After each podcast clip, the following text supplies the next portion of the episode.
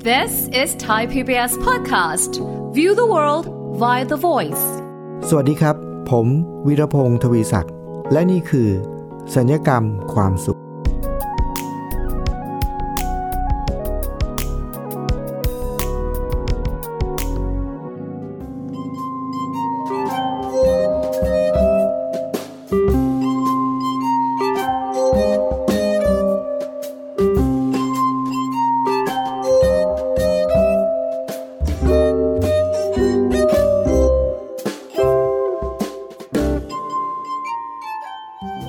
คุณผู้ฟังครับวันนี้ผมอยากจะแนะนำให้คุณผู้ฟังได้รู้จักกับ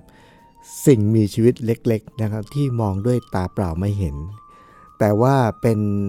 สิ่งมีชีวิตที่มองด้วยตาเปล่าไม่เห็นอาจจะแปลกไปจากเดิมนิดหน่อยนะครับ วันนี้ผมจะมาแบ่งปันเกี่ยวกับเรื่อง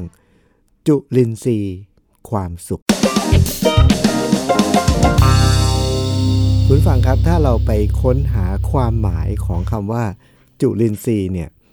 เขาก็จะบอกว่าจุลินทรีย์ก็คือสิ่งมีชีวิตเล็กๆ ที่มองด้วยตาเปล่าไม่เห็นนะฮะจะต้องใช้กล้องจุลทรรศน์ส่อง แล้วก็จุลินทรีย์เนี่ยก็มีหลายประเภทนะครับ มีทั้งจุลินทรีย์ที่มีประโยชน์ต่อมนุษย์ และเป็นจุลินทรีย์ที่มีโทษหรือว่ามีอันตรายต่อชีวิตมนุษย์นะครับ แต่วันนี้ผมจะไม่พูดถึง เรื่องของจุลินทรีย์ว่ามีกี่ประเภทอะไรดีอะไรไม่ดีบ้างเนี่ยผมขออนุญาตที่จะข้ามสิ่งเหล่านี้ไป เพราะว่าวันนี้เนี่ยผมอยากจะมาพูดถึงเรื่องของจุลินทรีย์ความสุขครับ ที่ผมนึกถึงจุลินทรีย์ความสุขเนี่ยคุณผู้ฟังครับเป็นเพราะว่าจากการที่จัดรายการสัญญกรรมความสุข มาสักระยะหนึ่งแล้วนะครับ ก็เป็นปีแล้วเนี่ยนะครับ ก็เริ่มมีคน ผู้ฟังหลายท่านนะครับ ก็ส่งข้อความมาสอบถาม หรือว่าเพื่อนๆที่รับฟังรายการอยู่เนี่ยทุกครั้งเวลาที่มีโอกาสเจอกันเขาก็จะมีคำถาม หรือแม้กระทั่ง เวลาที่ผมไปบรรยายพัฒนาทรัพยากรมนุษย์ ให้กับสถาบันต่างๆเนี่ยเขาก็จะมีคำถามคำถามที่ว่าก็คือ แนวความคิดของสัญญกรรมความสุขเนี่ยครับคุณผู้ฟัง ผมก็จะบอกเขาบอกว่า ชีวิตคนเราเนี่ยจะมีความสุข ได้เนี่ยจริงๆแล้วเราสามารถจัดการสัญญกรรมได้ด้วยตัวเองทำให้เราเนี่ยมีความสุขได้ด้วยตัวเองนะครับ แล้วก็ทุกวันด้วยนะครับ แค่เปลี่ยนวิธีคิดเปลี่ยนมุมมองอะไรก็ตามทีเนี่ยคำถามที่หลายคนก็ถามผมก็คือว่า เฮ้ยมันจะง่ายขนาดนั้นเหรอนะ ที่เราจะมีความสุขทุกวันได้ยังไงนะทั้งๆทที่ บางคนเขาก็บอกว่าทั้งๆทที่ชีวิตในปัจจุบันนี้เนี่ยนะครับ โอ้โห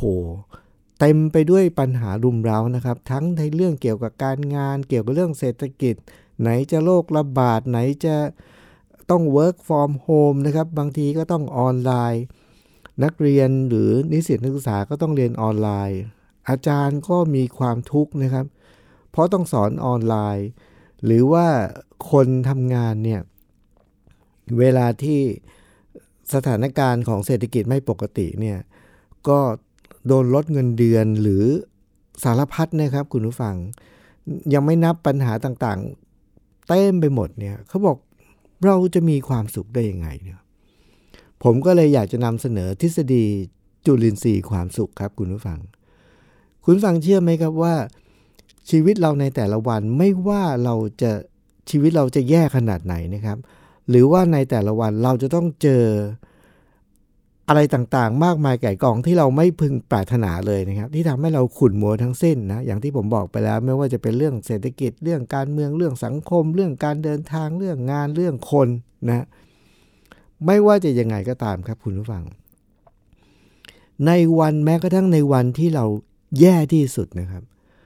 เชื่อไหมครับว่าถ้าเราพยายามค้นหาเนี่ย เราจะพบว่าแม้กระทั่งวันที่เราแย่ที่สุด ก็ยังมีเรื่องดีๆ เกิดขึ้นครับ และคุณผู้ฟังเชื่อไหมครับว่า ทันทีที่เราพบเจอเรื่องดีๆ นั้นนะครับ มันจะทำให้วันวันนั้นเนี่ยกลายเป็นวันที่ดีขึ้นมาทันทีเลย ผมก็เลยบอกว่า แล้วจะไปหาเจอได้ที่ไหนนะเขาบอกนะ ผมก็บอกว่าบางทีนะไอ้ความสุขแบบนี้เนี่ย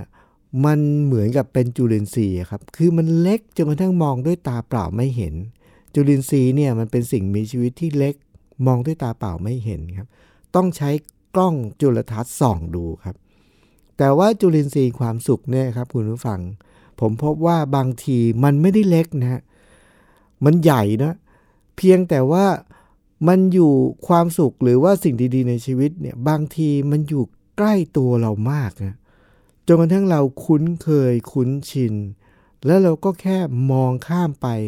มองไม่เห็นมันทั้งที่มันอยู่ต่อหน้าเราเลย จุลินทรีย์ความสุขเนี่ยจึงไม่ต้องใช้กล้องจุลทรรศน์ครับ แต่ว่าต้องใช้กล้องจุลทรรศน์แห่งสติ คือเราจะต้องมีสติมาทำให้ผมนึกถึงเรื่องเรื่องหนึ่งครับคุณผู้ฟัง เมื่อประมาณสัก 30 กว่าปีเกือบเกือบ40 ปีมาแล้วนะครับ อาจจะนานนิดหนึ่งนะตอนนั้นเนี่ยผมเพิ่งจะเข้าเรียนที่จุฬาลงกรณ์มหาวิทยาลัยนะในคณะครุศาสตร์เนี่ยมีอยู่วันหนึ่งครับคุณผู้ฟัง อาจารย์ที่มาสอนเนี่ยวันนั้นจำได้ว่าเราเรียนวิชาภาษาไทยครับ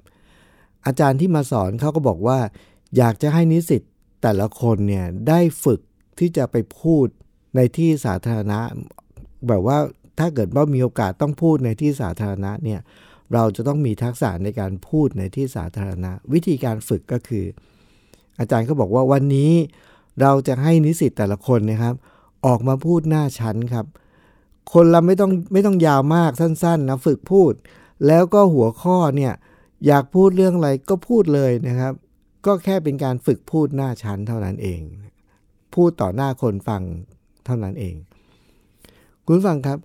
ถึงแม้ว่ามันจะเรื่องนี้เนี่ยมันจะผ่านมาประมาณเกือบเกือบ 40 ปีแล้ว 30 กว่าปีแล้วนี่นะครับ มีเรื่องของเพื่อนคนหนึ่งครับเขาเอาเรื่องนี้ไปเล่าที่หน้าชั้นครับ คุณฟังเชื่อไหมครับว่า เวลาผ่านมาเนิ่นนานแล้ว แต่ผมไม่เคยลืมเรื่องนี้เลยครับ เพราะว่า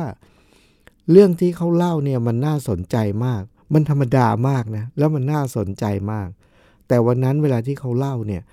ทำให้ เพื่อนเนี่ยทั้งชั้นเลยนะครับที่เรียนเนี่ยหัวเราะหัวเราะเยาะเขาอะแบบดูหัวเราะแบบในเชิงแบบดูถูกด้วยนะ ก็คืออาจารย์บอกว่าให้พูดเรื่องอะไรก็ได้ เรื่องที่เราประทับใจก็ได้ เรื่องความประทับใจในวันนี้อะไรก็ได้ เรื่องดีๆ ในชีวิตวันนี้ก็ได้เนี่ย เพื่อนคนนี้เนี่ยเขาออกมาเล่าว่า เช้าวันนี้ เวลาที่เขาเดินทางมาถึงมหาวิทยาลัยเนี่ย ก่อนที่เขาจะเข้ามาเรียนวิชานี้เนี่ยเขาเข้าไปในห้องน้ำครับ เพื่อนคนนี้เป็นผู้ชายนะครับ เขาเข้าไปในห้องน้ำเสร็จหลังจากนั้น เวลาที่เขาทำภารกิจเสร็จเรียบร้อยเนี่ย ก่อนออกจากห้องน้ำเนี่ยเขาก็ไปล้างมือล้างหน้าล้างตาให้สดชื่นนะครับคุณผู้ฟัง และเขาก็เล่าให้เพื่อนๆทุกคนฟังว่า สิ่งที่เขาประทับใจและเป็นเรื่องดีมากในชีวิตเขาวันนี้เลยนะ ก็คือ เวลาที่เขาล้างมือเนี่ยเขาไปเปิดก๊อกน้ำครับ คุณผู้ฟังเขาเล่าอย่างนี้ว่าเขาไปเปิดก๊อกน้ำพอเขาเปิดก๊อกน้ำเนี่ยนะครับ น้ำสะอาดมันก็ไหลออกมาจากก๊อกครับ แล้วเขาก็ล้างมือล้างหน้าแบบสดชื่นเขาบอกว่า น้ำสะอาดที่ไหลมาจากก๊อก เพียงแค่เราบิดก๊อกแค่นั้นเองเนี่ย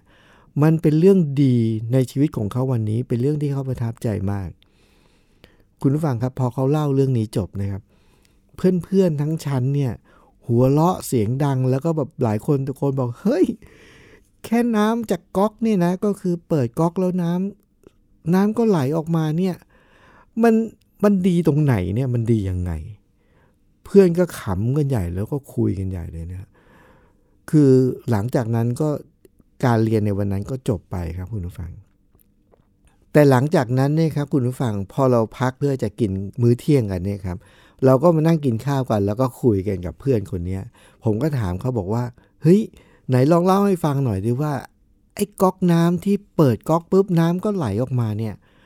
มันมันวิเศษมันน่าประทับใจขนาดที่เอามาเล่าเลยเหรอเขาก็บอกว่าเขาเนี่ยเป็นเด็กต่างจังหวัดครับ แล้วเวลาที่เขาเขามาจากต่างจังหวัดชีวิตเขาปกติ ตอนที่เขาอยู่ต่างจังหวัดเนี่ยนะครับแล้วเขาเอนทรานส์ติดจุฬาเขาก็มาเรียนที่จุฬาเนี่ยมาอยู่หอพักที่จุฬาเนี่ยตอนที่เขาอยู่ที่บ้านเนี่ยนะครับ ทุกวันชีวิตเขาเนี่ยก็คือเขาจะต้องตื่นแต่เช้าครับ เพื่อที่จะเอาเอากระป๋องเนี่ยไปตักน้ำนะครับในคลองเนี่ยครับคุณผู้ฟัง ตักในคลองเสร็จแล้วก็มาเทใส่ตุ่มครับ เทใส่ตุ่มเสร็จนั้น หลังจากนั้นแล้วเนี่ยน้ำในคลองมันก็สะอาดประมาณหนึ่งแต่ว่าเพื่อจะเอามาใช้ในชีวิตประจำวันเนี่ยมันยังมันยังขุ่นมันยังไม่สะอาดพอนะครับเขาก็จะต้องเอาสารส้มมาแกว่งครับแกว่งน้ำในตุ่ม เพื่อให้ตะกอนเนี่ยมันรวมตัวกันแล้วมันตกตะกอนอยู่ใต้ใต้ตุ่มครับ หลังจากนั้นน้ำในตุ่มก็จะใส เขาจะต้องมีหน้าที่ตักน้ำเนี่ยให้เต็มตุ่มที่บ้านเนี่ยเพื่อสำหรับการใช้ให้ทุกคนในในครอบครัวในบ้านเนี่ยได้ใช้น้ำสะอาดครับ เพราะฉะนั้นขั้นตอนเพื่อจะมีน้ำสะอาดใช้สำหรับเขาเนี่ยครับคุณผู้ฟัง มันเยอะมาก ต้องไปตักน้ำแล้วก็เดินไกลด้วยนะครับ แล้วไม่ได้ตักเที่ยวเดียวครับ ต้องตักหลายเที่ยวนะครับ กว่าจะเต็มตุ่ม แล้วก็ไม่ได้ตุ่มใบเดียว ตุ่มหลายใบนะ กว่าจะเต็มเสร็จมากวนด้วยสารส้ม ถึงจะได้ใช้น้ำสะอาด เพราะฉะนั้นพอชีวิตประจำวันเขาเป็นอย่างนี้เนี่ยแล้วเขาก็มาเจอว่าชีวิตในมหาวิทยาลัยในกรุงเทพในเมืองใหญ่เนี่ยเวลาที่เราต้องการใช้น้ำสะอาดเนี่ยเราไม่ต้องไปตักน้ำจากคลองมาใส่ตุ่มมาแกว่งสารส้ม ทุกเช้าไม่ต้องนะ เมื่อไหร่ก็ตามที่เราจะใช้น้ำสะอาดเราก็แค่เปิดก๊อกครับ น้ำสะอาดก็จะไหลมาทันทีครับ โอ้โห คุณฟังเชื่อไหมครับว่า พอเราได้ฟังเรื่องราวของเขาแล้วเนี่ย มันทำให้รู้เลยว่า เออเนอะน้ำสะอาดที่เรามีใช้อย่างง่ายดายอย่างสะดวก เพียงแค่เปิดก๊อกเนี่ย มันเป็นเรื่องที่วิเศษจริง ๆ นะครับ เพราะว่าพวกเราไม่เคยมีประสบการณ์ในการที่จะต้องไป ยากลำบากขนาดนั้นเพื่อจะมีน้ำสะอาดใช้ เราก็เลยไม่ได้เห็นคุณค่าของสิ่งนี้ แต่วันหนึ่งพอเขามาเตือนเนี่ยคนคนหนึ่งเนี่ยเขามาจากชีวิตที่กว่าจะมีน้ำสะอาดใช้มันลำบากมากเนี่ยแล้วเขามาเตือนเราเนี่ยผมก็เลยมีความรู้สึกว่าเรื่องเล่าของเพื่อนคนนี้เนี่ยเป็นเรื่องเล่าที่ประทับใจมากแล้วไม่เคยลืมเลยครับ ที่สำคัญก็คือมันทำให้เรานึกถึงเสมอว่าในชีวิตเราเนี่ยเต็มไปด้วย สิ่งดีๆ สิ่งที่แบบมีประโยชน์ มีคุณค่าแล้วน่าประทับใจเยอะมากนะครับ แต่ความที่มันอยู่ใกล้ตัวเรามาก เราก็เลยมองข้าม แล้วไม่เห็นคุณค่ามันอีกต่อไปนะครับ อันนี้เป็นหนึ่งในตัวอย่างของจุลินทรีย์ความสุขครับ ความสุขที่อยู่ใกล้ตัวเรามาก แต่เรามองไม่เห็น แล้วพอเราเห็นปุ๊บเราจะพบว่าชีวิตเราในแต่ละวันเนี่ยมันน่าอัศจรรย์และมีความสุขมาก เดี๋ยวช่วงนี้เรา พักสักครู่นะครับ แล้วมาพบกับช่วงที่ 2 ครับ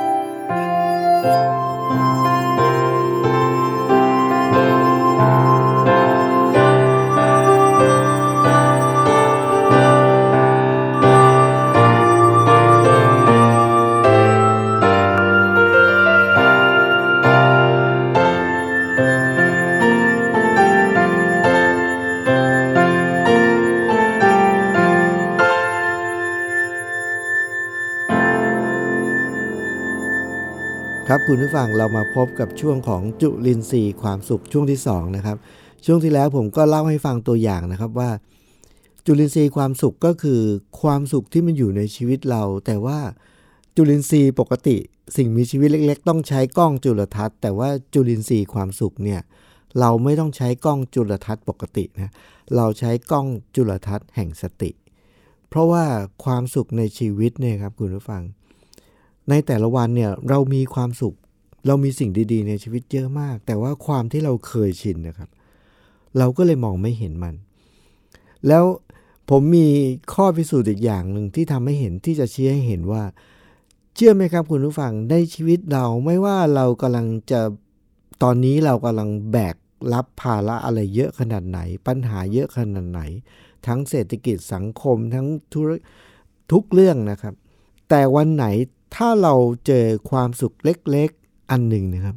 จะทำให้วันวันนั้นเนี่ยเป็นวันที่เต็มเปลี่ยนไปด้วยความสุขเลยครับ ผมจะยกตัวอย่างอย่างนี้ครับว่า ถ้าใครสักคนหนึ่งนะคุณฟังลองจินตนาการดูว่า ถ้าใครสักคนหนึ่งนะกำลังเผชิญกับเรื่องของการทำงานที่ยากลำบากหนึ่งนะแล้วก็เศรษฐกิจไม่ดี โดนลดเงินเดือนนะครับ แล้วก็มีรายจ่ายเยอะแยะมากมายเนี่ยทั้งค่า ค่ารถค่าบ้านค่าใช้จ่ายประจำวันหูมากมายมหาศาลนะครับ ก็ต้องมานั่งขบคิดว่าจะเอาจากที่ไหนมาเนี่ยนะครับ มันจะจมอยู่ในความเครียดนะครับ แล้วเขาบอกว่าชีวิตคนเรา เวลาที่เราโฟกัสไปที่สิ่งไหน สิ่งนั้นจะใหญ่ขึ้น ถ้าเราโฟกัสแต่เรื่องภาระเรื่องความเครียด เราก็จะเครียดขึ้นกังวลขึ้น แล้วก็ทุกข์มากขึ้นนะครับ แต่เมื่อไหร่ที่เรา เอาสติของเราไปจับอยู่ที่ความสุข ความสุขก็จะใหญ่ขึ้นเหมือนกัน ยกตัวอย่างครับ คนที่ต้องแบกภาระที่ผมกล่าวมาทั้งหมดแล้วเนี่ย สมมุตินะครับ สมมุติว่าภาระเขาก็ก้อนใหญ่มาคือมาเลยนะครับ แต่ว่าอยู่มาวันหนึ่งครับ วันที่ 16 ของเดือนหนึ่งครับเพอเอิญเขาไปซื้อลอตเตอรี่มาใบหนึ่งครับคุณผู้ฟัง แล้วพอลอตเตอรี่ออกเนี่ยครับเขาก็ตรวจลอตเตอรี่ครับ ตลอดชีวิตเขาเขาก็ซื้อลอตเตอรี่มาตลอดชีวิตนะฮะแล้วก็เป็นเหมือนกับที่คนส่วนใหญ่เป็นนะฮะก็คือโดนโดนโดนหวยรับประทานนะทุกงวดนะแต่คนคนนี้นะครับงวด 16 งวดหนึ่งเนี่ยครับเขาซื้อลอตเตอรี่มาใบหนึ่งแล้วพอตรวจครับ ปรากฏว่าถูกลอตเตอรี่เลขท้าย 2 ตัวครับ คุณผู้ฟังคิดว่าเขาดีใจไหมครับ ลองนึกดูนะครับว่าคนที่ เราจะเห็นว่ามีเพื่อนหลายคนเนี่ยครับที่ถูกลอตเตอรี่เลขท้าย 2 ตัวเนี่ยเขาจะมีอาการประมาณนี้ครับเพราะตัวถูกปุ๊บนี่นะคนสมัยนี้นะเขาก็จะถ่ายรูปครับ แล้วก็โพสต์ลงโซเชียลแล้วก็โชว์ว่า นี่ฉันถูกลอตเตอรี่นะอะไรเงี้ยนะเลขท้าย 2 ตัวนะเขาจะมีความสุขมากเลยครับ คุณผู้ฟัง แล้วเขาจะมีความสุขข้ามวันไปเลยครับพรุ่งนี้เขาก็จะนอนหลับสบายฝันดีแล้วเขาก็จะแบบโอ้โหรู้สึก รู้สึกมีความสุขอะแต่คุณผู้ฟังครับ คุณผู้ฟังลองนึกดูนะครับว่า ก่อนที่เขาจะถูกลอตเตอรี่เลขท้าย 2 ตัวเนี่ยเขามีความทุกข์กับสิ่งที่เขาแบก ความทุกข์ที่เขาแบกอยู่เนี่ยมันมากมายมหาศาลมากเลย ทั้งเรื่องเกี่ยวกับเงินเดือนที่ไม่พอจ่ายนะรายจ่ายที่มากมาย ทั้งสภาพเศรษฐกิจทั้งนู้นนี้นั่นเต็มไปหมดนะครับ ถามว่า ลอตเตอรี่เลขท้าย 2 ตัวเนี่ยรางวัลมันเท่าไหร่นะ ถ้าผมจำไม่ผิด 2,000 หรือเปล่าครับ หรือหรือ 3,000 ผมไม่แน่ใจเลยประมาณนี้นะครับ เพราะว่าปกติก็ไม่ใช่เป็นคนที่ซื้อลอตเตอรี่นะครับ สมมุติว่า 2-3,000 บาทเนี่ยครับคุณผู้ฟัง เอาเข้าจริง ๆ รางวัลที่ได้จากลอตเตอรี่ 2-3,000 บาทเนี่ยมันมาช่วยแบ่งเบาภาระที่เขาแบกหนักอึ้งนั้นเนี่ยได้สักมากน้อยแค่ไหน ต้องบอกว่า จี๊ดเดียวครับ ดีไม่ดีเนี่ยไปเลี้ยงเพื่อนมือเดียวหมดไม่พอด้วยซ้ำไปนะ มันไม่ได้ช่วยแบ่งเบาภาระที่เขาแบกอยู่เลยนะครับคุณผู้ฟัง แต่นี่คืออัศจรรย์ของความสุขเล็ก ๆ ในชีวิตครับ วันไหนถ้าเกิดเราหาความสุขเล็ก ๆ ในชีวิตเจอนะครับ เราจะอมยิ้มทั้งวันนะครับ ทั้งที่ชีวิตเราก็ยังเหมือนเดิมนะครับ ยังแบกภาระหนักเหมือนเดิมครับ แต่พอหาความสุขเล็ก ๆ เจอครับ วันนั้นเนี่ยจะเป็นวันที่แบบอมยิ้มทั้งวันนะอันนี้คืออนุภาพของจุลินทรีย์ความสุขครับ มันเล็กมาก เล็กมากจนมองไม่เห็น แต่ถ้าหาเจอเมื่อไหร่นะวันนั้นเนี่ยจะเป็นวันที่แบบมีความสุขอารมณ์ดี คุณผู้ฟังลองฟังมาถึงตอนนี้แล้วเนี่ยครับ ลองนึกดูนะครับว่า ในชีวิตเราเนี่ย เราสามารถที่จะมองไปรอบๆ แล้วเราสามารถที่จะค้นพบความสุขที่เล็กๆ แล้วก็ธรรมดาธรรมดาในชีวิตที่เรามองข้ามทุกวันเนี่ย เราจะหาเจอไหม แล้วมันจะยกตัวอย่างอะไรได้บ้าง อย่างเช่นเรื่องอะไรได้บ้างนะครับ อย่างเมื่อกี้นี่บอกว่าที่ยกตัวอย่างเรื่องเกี่ยวกับหวยเนี่ย บางคนก็จะบอกว่า อ้าวแล้วเดือนหนึ่งมันจะถูกหวยได้สักกี่ครั้งนะครับ เดือนหนึ่งก็แค่สองครั้ง ถ้าถูกทุกงวดด้วยนะอะไรอย่างนี้เป็นต้น ไม่จำเป็นต้องเรื่องหวยครับ เรื่องอื่นอย่างที่ผมเล่าให้ฟังเมื่อสักครู่นี้ใช่ไหมครับ ที่เพื่อนผมคนหนึ่งเนี่ยบอกว่าแค่เราเปิดก๊อกแล้วน้ำสะอาดก็ไหลมาเนี่ยเป็นเรื่องดีในชีวิตที่ ผมเชื่อว่าวันหนึ่งเนี่ยเราเปิดก๊อกน้ำไม่รู้กี่รอบครับ แต่เราไม่เคยรู้สึกเลยว่า โหอันนี้มันเป็นเรื่องดีมากในชีวิตไม่เลยครับ เพราะอะไร ชีวิตเรามันเคยต้องแบกน้ำมาเติมตุ่มซะที่ไหน คือเราไม่เคยเนี่ย เราคุ้นชิน แล้วอีกประเด็นหนึ่งที่สำคัญนะครับคุณผู้ฟัง ผมเคยมีโอกาสพูดคุยกับผู้บริหารระดับสูงของบริษัทบริษัทหนึ่ง เป็นบริษัทที่มีชื่อเสียงมากนะครับ และบริษัทนี้เนี่ยในอเมริกาเนี่ยบริษัทเขาเนี่ย เป็นบริษัทที่ติดลำดับ 1 ใน 10 ของบริษัทที่คนอยากจะสมัครเข้ามาทำงานด้วยเนี่ยถ้าบอกว่าบริษัทที่คนยุคใหม่อยากจะสมัครเข้าไปทำงานด้วยเนี่ย ถ้าพูดถึงนะ ก็เป็นบริษัทพวกอะไรอะ Google อะไรอย่างงี้นะฮะแต่บริษัทที่ผมพูดถึงนี่ไม่ใช่ Google นะครับ ผมขออนุญาตไม่บอกชื่อบริษัท แต่บริษัทเขาเป็นลำดับติดลำดับ1ใน10 ของบริษัทที่คนอยากทำงานด้วย คราวนี้ในในประเทศไทยก็มีบริษัทนี้ครับ แล้วอยู่มาวันหนึ่งผมก็ไปพูดคุยกับผู้บริหารระดับสูงของบริษัทนี้เนี่ย ผมก็ถามเขาบอกว่าทำไมบริษัทคุณเนี่ยถึง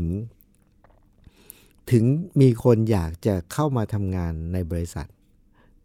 มากขนาดนี้นะเขาก็บอกว่าเป็นเพราะว่าบริษัทเขาเนี่ยให้ความสำคัญกับความสุขของคนทำงานครับ เพราะเขามีความเชื่อว่า คนทำงาน ถ้ามีความสุขเนี่ยผลงานเนี่ยจะดีครับ และคนทำงานถ้ามีความเครียด มีความกังวล มีความห่วงในเรื่องนู้นเรื่องนี้เนี่ยจะทำให้ผลงานที่ได้เนี่ยก็จะไม่ดีตามไปด้วย เพราะฉะนั้นบริษัทนี้เขาจะมีนโยบายอย่างนี้ครับว่า อะไรก็ตามที่พนักงานมีความที่ทำให้พนักงานมีความเครียดมีความกังวลนะบริษัทจะพยายามขจัดเรื่องเหล่านี้ให้หมดไปครับ เพื่อหวังว่าผลงานของพนักงานคนนั้นจะดีขึ้น ยกตัวอย่างนะ อย่างเช่นว่าถ้าถ้าบริษัทเนี้ยนะครับมีพนักงานคนหนึ่งนะครับ ที่มีลูกเล็กๆเรียนอยู่อนุบาลนะครับ แล้วก็เผอิญครอบครัวเขาเนี่ยไม่สามารถมีใครไปรับลูกเขาได้เลยตอนเลิกเรียน เด็กอนุบาลก็จะเลิกเรียนประมาณ2อสามโมงอย่างนี้นะครับ แล้วลูกเขาไม่มีคนไปรับ ซึ่งเขาต้องเป็นคนไปรับ แล้ว กว่าที่เขาจะไปรับเนี่ยสองสามโมง ลูกเลิกเรียนเขาไปรับก็ไม่ได้ เพราะยังอยู่ในเวลาทำงาน ก็ต้องลูกก็จะต้องรอที่โรงเรียน จนกว่าที่เขาเลิกงาน5โมงกว่า ถึงจะไปรับลูกเขาได้ เขาก็จะมีความกังวลว่า ลูกเขาจะต้องรออยู่ที่โรงเรียน2-3ชั่วโมงอะไรเงี้ยนะฮะอันนี้เป็นความกังวลทำให้บริษัทก็จะเชื่อว่า ถ้าพนักงานมีความกังวลแบบนี้เนี่ย ช่วงเวลาบ่ายๆเย็นๆเนี่ยพนักงานคนนั้นจะทำงานแบบไม่มีความสุขและไม่มีประสิทธิภาพแน่นอน บริษัทเขาก็จะมีนโยบายนะครับว่า พนักงานที่มีลูกเล็ก ๆ เลิกเรียนแล้ว ใครที่มีปัญหาเรื่องไม่มีคนไปรับลูกนะครับ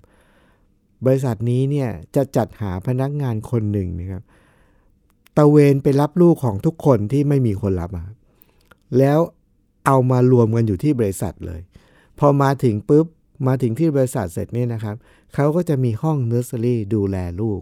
พูดง่ายว่าตัดปัญหาเรื่องความห่วงเรื่องลูกไปเลย อย่างนี้เป็นต้นอันนี้เป็นเรื่องจริงนะครับ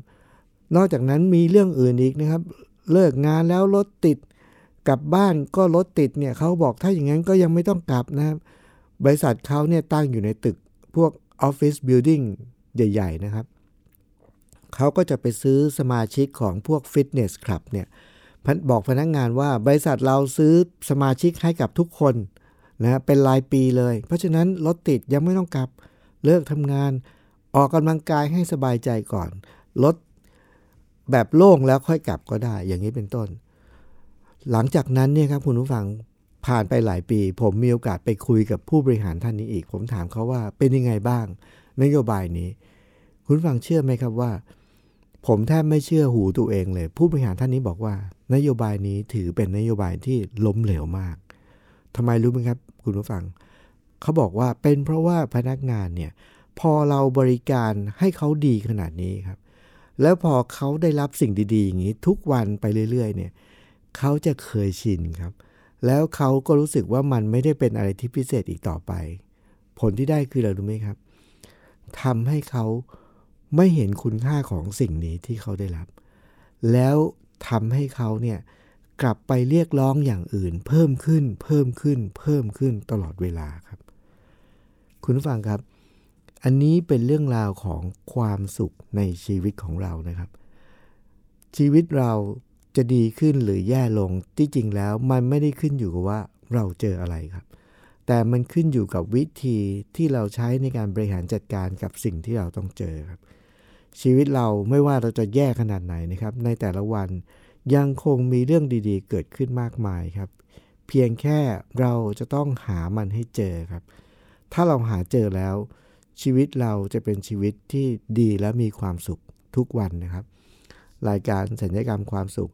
ก็จะมีหน้าที่ในการนำแง่คิดและมุมมองต่างๆ มาแบ่งปันคุณผู้ฟังนะครับ เพื่อเราจะได้มีความสุขมากขึ้น และมีความทุกข์น้อยลงครับ วันนี้ผมวิรพงศ์ทวีศักดิ์ต้องขอลาไปก่อนครับ สวัสดีครับ ติดตามรายการทางเว็บไซต์และแอปพลิเคชันของไทย PBS Podcast